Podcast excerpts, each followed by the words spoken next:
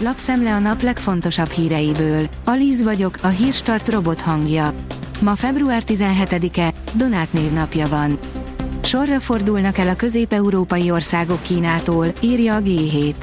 A meg nem valósuló befektetések és az ukrajnai háború miatt jelentősen megváltozott Kína a közép-európai országok szemében, de vannak kivételek. A 24.hu oldalon olvasható, hogy a hülyézés nem elszólás, várhelyi eszenciája. A magyar biztos lehülyézte az európai parlamenti képviselőket, de alapvetően nem ezért van botrány körülötte. A bekapcsolva maradt mikrofonja miatt közkincsé vált mondata viszont pontosan jellemzi várhelyi munkáját. A 444.hu szerint próbálok nem liberális gyereket nevelni, áll az egészségügyi államtitkár magyar zászlós pólóján. Takács Péter a Pesti TV online utódjában, a PSTV-ben mutatta be ruhatárának legújabb darabját.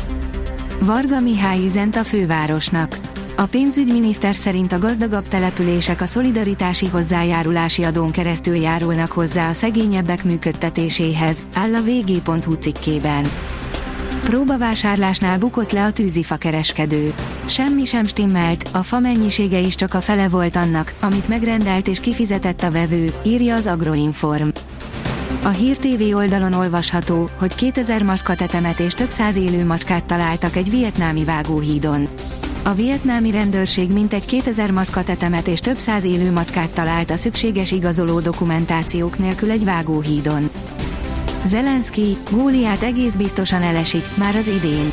Még az idén le lehet győzni Oroszországot, de ehhez több és gyorsabban érkező támogatásra van szüksége az orosz támadás ellen védekező Ukrajnának jelentette ki Volodymyr Zelenszky ukrán államfő pénteken az 59. Müncheni Biztonsági Konferencián, áll a növekedés cikkében.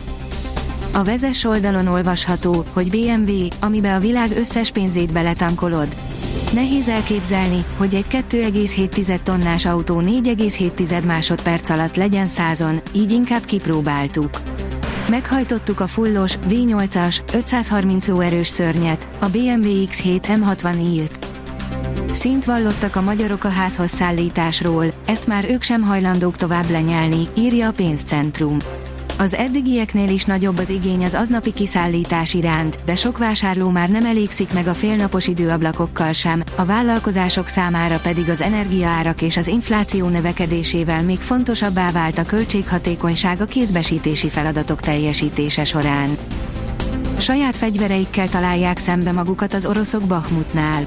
A Twitteren megjelent képes beszámolók szerint a hét elején harckocsikból álló erősítés érkezett a kelet-ukrajnai városba, írja az Infostart. A Spirit FM oldalon olvasható, hogy Tóth Bertalan, attól függetlenül, mi a véleményem Rátné Földi Judittal kapcsolatban, a megállapodás él. Rátné Földi Judit lesz a DK országgyűlési képviselője, ha ebben az ellenzéki pártok egyetértésre tudnak jutni. A Momentum közölte, a leendő képviselő offshore érdekeltsége miatt ezt nem támogatja. Tóth Bertalan, az MSP frakció vezetője a Spirit FM aktuál című műsorában reagált az ügyre. Már Berlinben is tudják, mi a különbség Bobics és Dárdai között. A kirugott sportigazgató nem tud méltósággal veszíteni, perrel fenyeget és több pénzt követel a Hertától, áll a Magyar Nemzet cikkében. A 24.hu oldalon olvasható, hogy elküldték a szakmai stábot az utétól.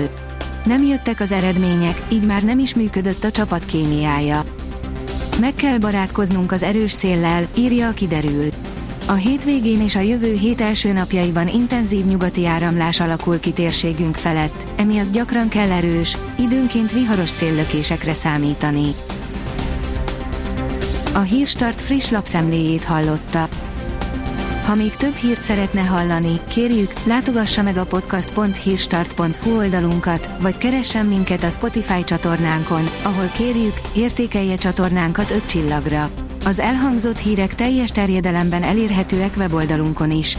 Köszönjük, hogy minket hallgatott!